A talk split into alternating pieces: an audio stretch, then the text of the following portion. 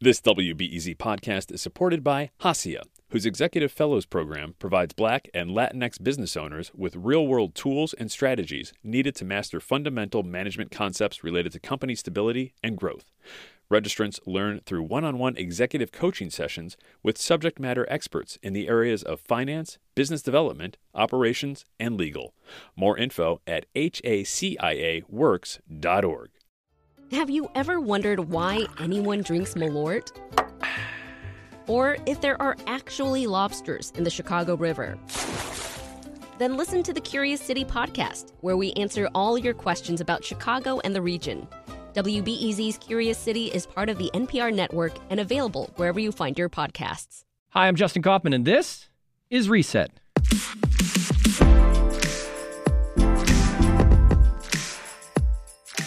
What started as a short lived attempt by protesters to close down the Dan Ryan turned into a full blown clash downtown.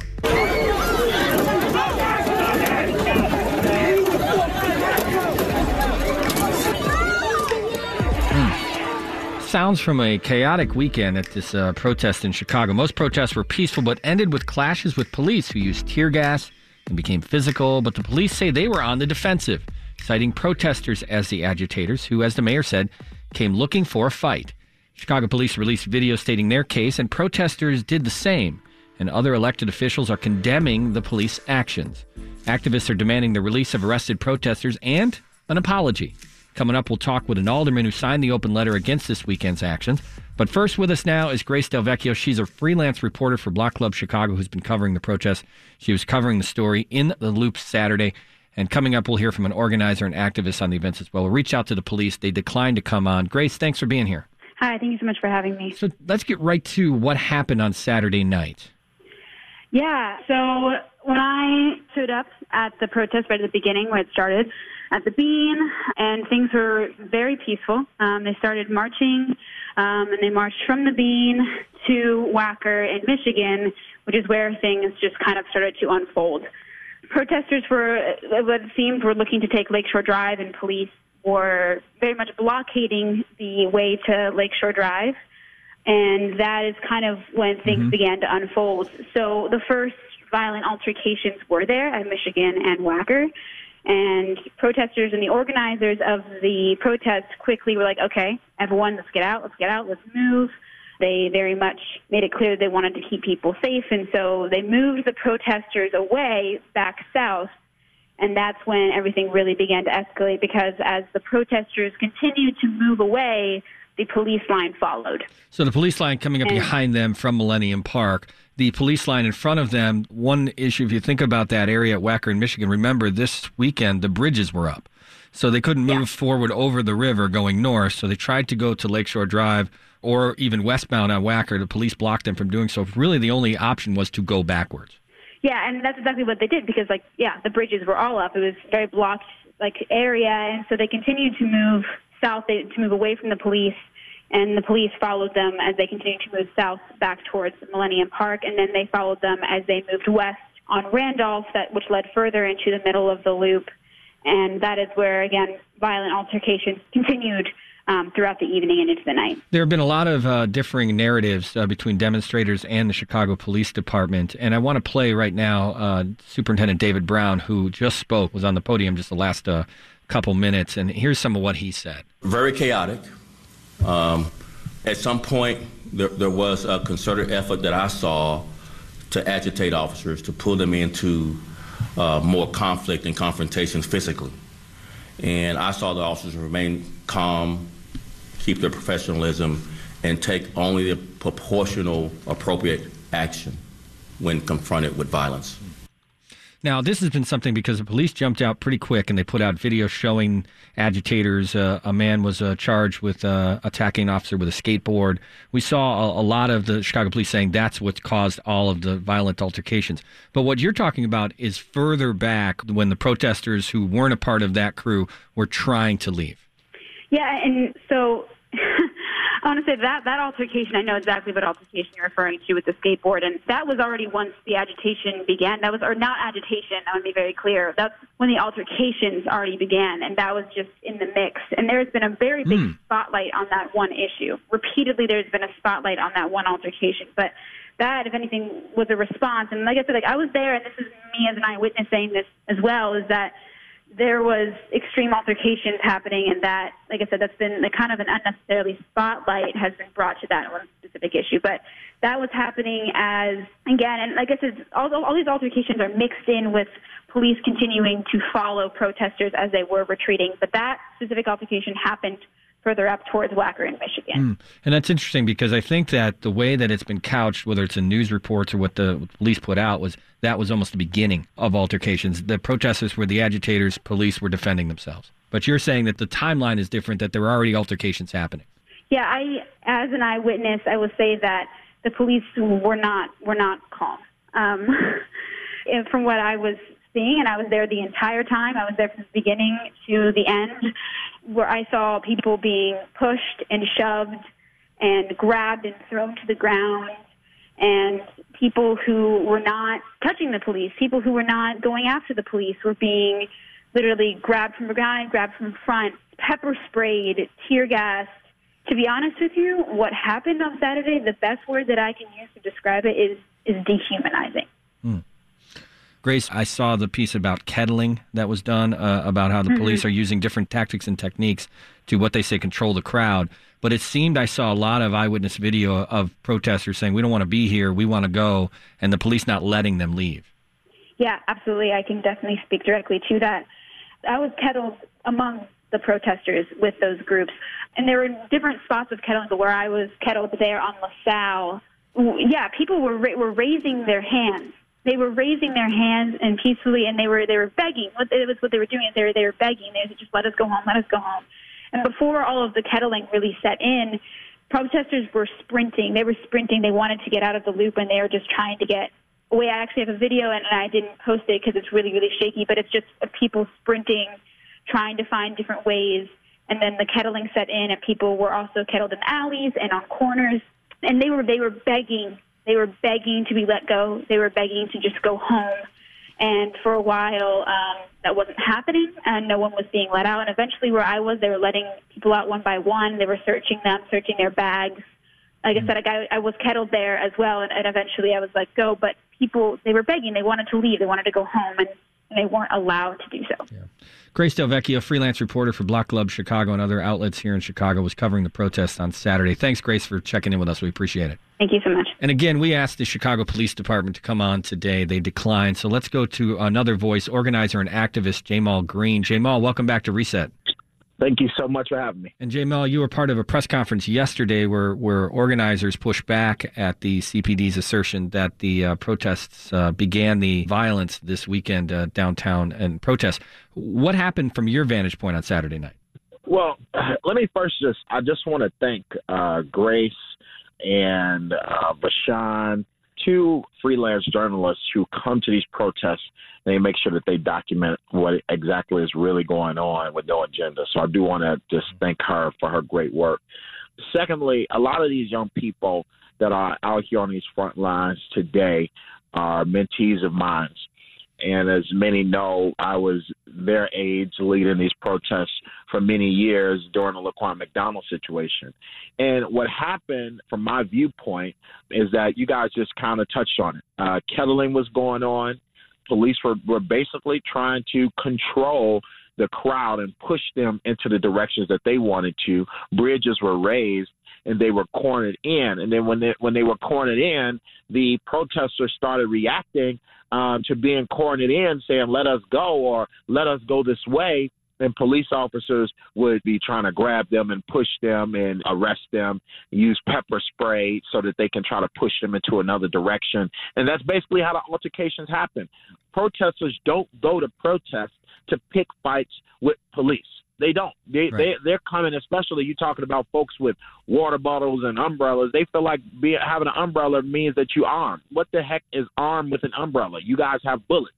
Right. You know, so Ja'Mal, but they're uh, they're pushing back and they support that with video that there are some and, and the mayor mentioned this on national TV this weekend. There are some what they call people looking for a fight.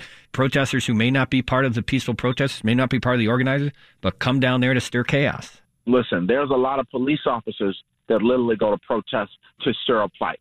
Okay. And at the end of the day, the police need to know how to de escalate situations and not turn things into situations where they're beating multiple people. This is a situation where the city is deciding, number one, not to move forward any of the policies that are being demanded after all of this time since George Floyd. So they're not move forward anything that is a real change. And then on top of that, the only attention that we get to these policies is to give more police officers to protest, give them 50 million in overtime to use force at protests. That is not doing anything. You want to get protests down, then you go by the policies that they're demanding and try to work with them so that you can get, Right. get to some common ground. Jay and that's what this administration As you mentioned, you've been involved with, with a lot of different protests over the years here in Chicago, from Laquan McDonald uh, to NATO and, and other places like that. Has it changed? Are, are you seeing a difference in, in the way that this police force is led and the Yes. police force is directed when it comes to protests? The police have always been reckless.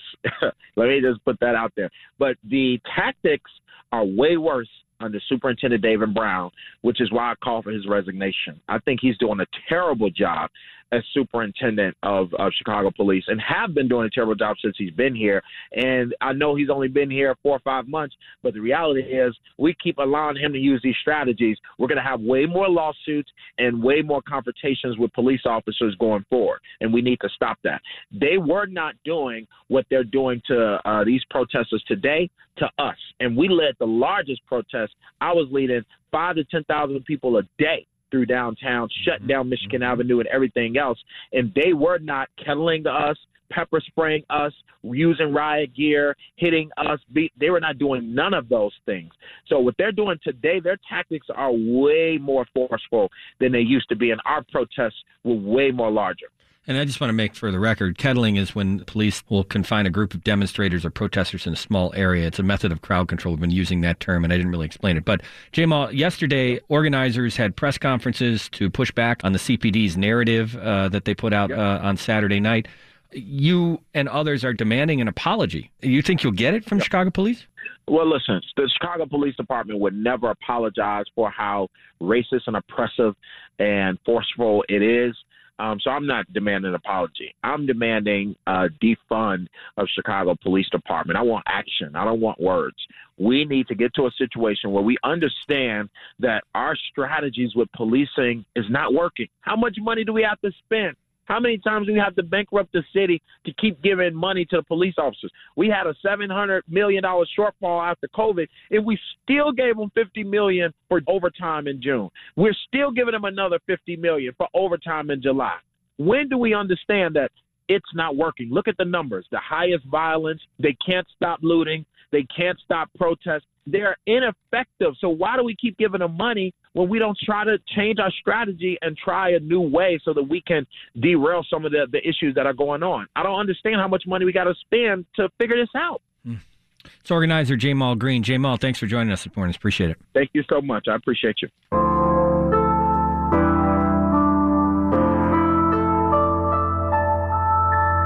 And again, we did reach out to the Chicago Police Department for an interview this morning, but they were not available. The invitation still stands. I would love to have the superintendent on to talk uh, specifically about these tactics and what's happening, not just with downtown Chicago, but with the protests and, and how they're handling protests in general. We'll continue to stay on the police to be a part of this program.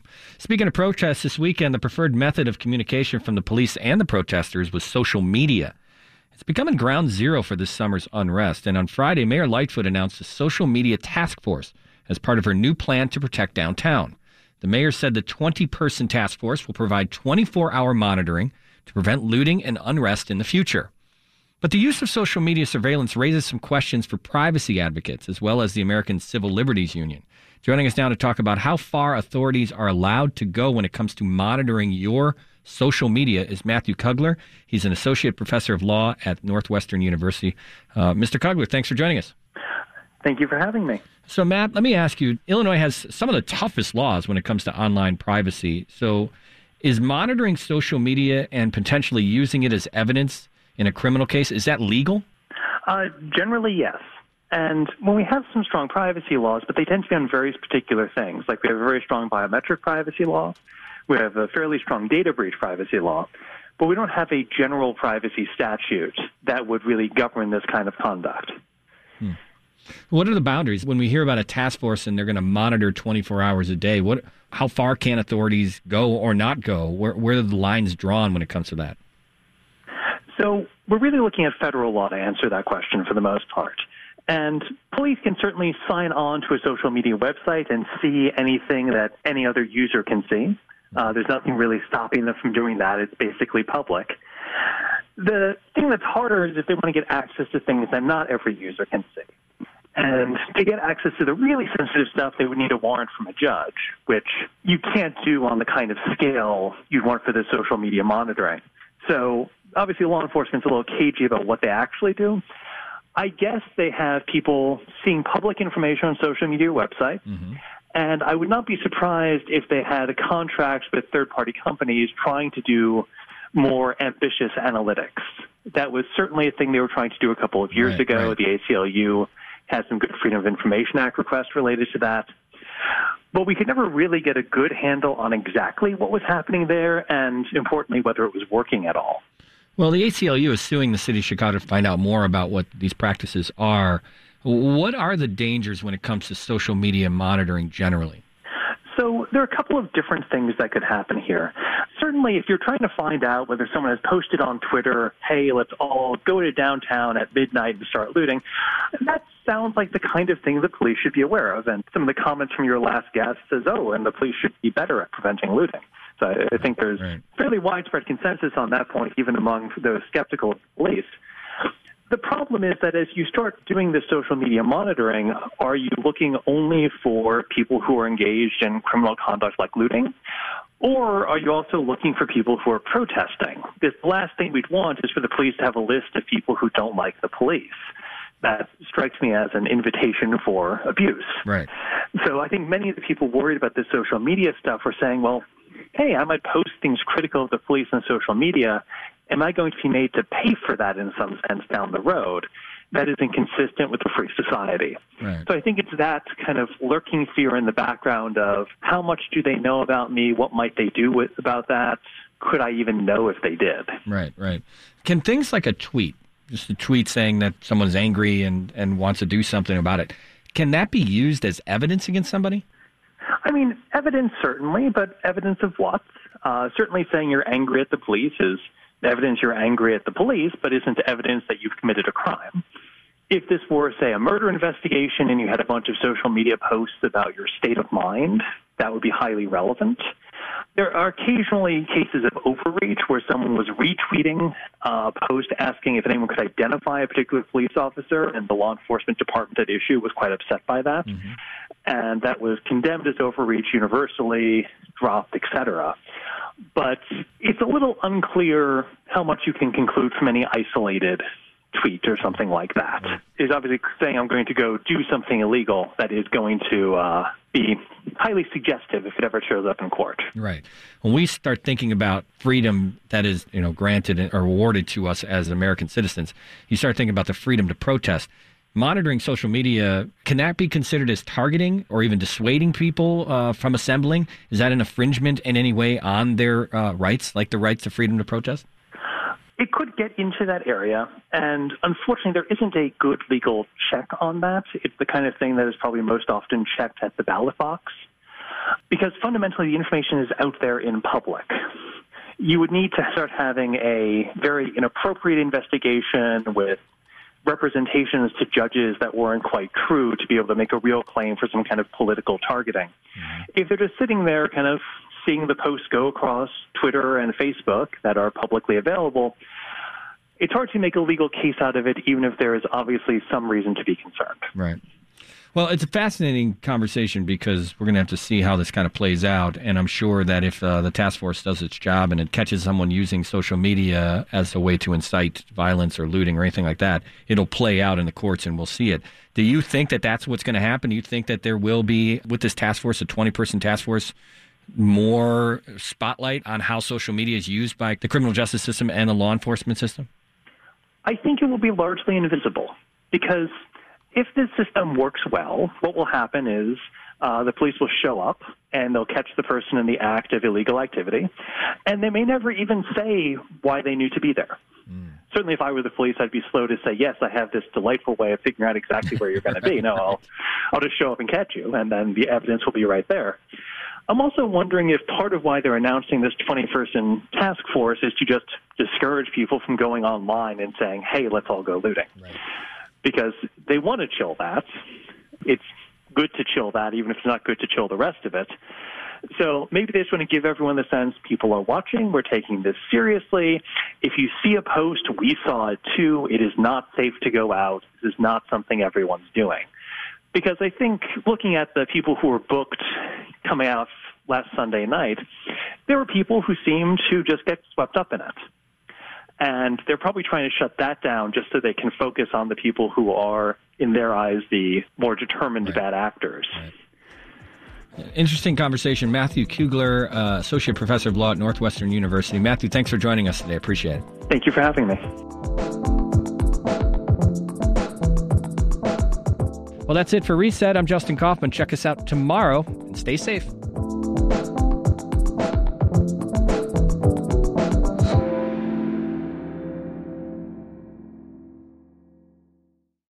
At a time when information continues to come at us faster and faster, sometimes you need to hit pause and rewind. NPR's Throughline takes you back in time to the source of the news stories filling your feed. Find NPR's Throughline wherever you get your podcasts.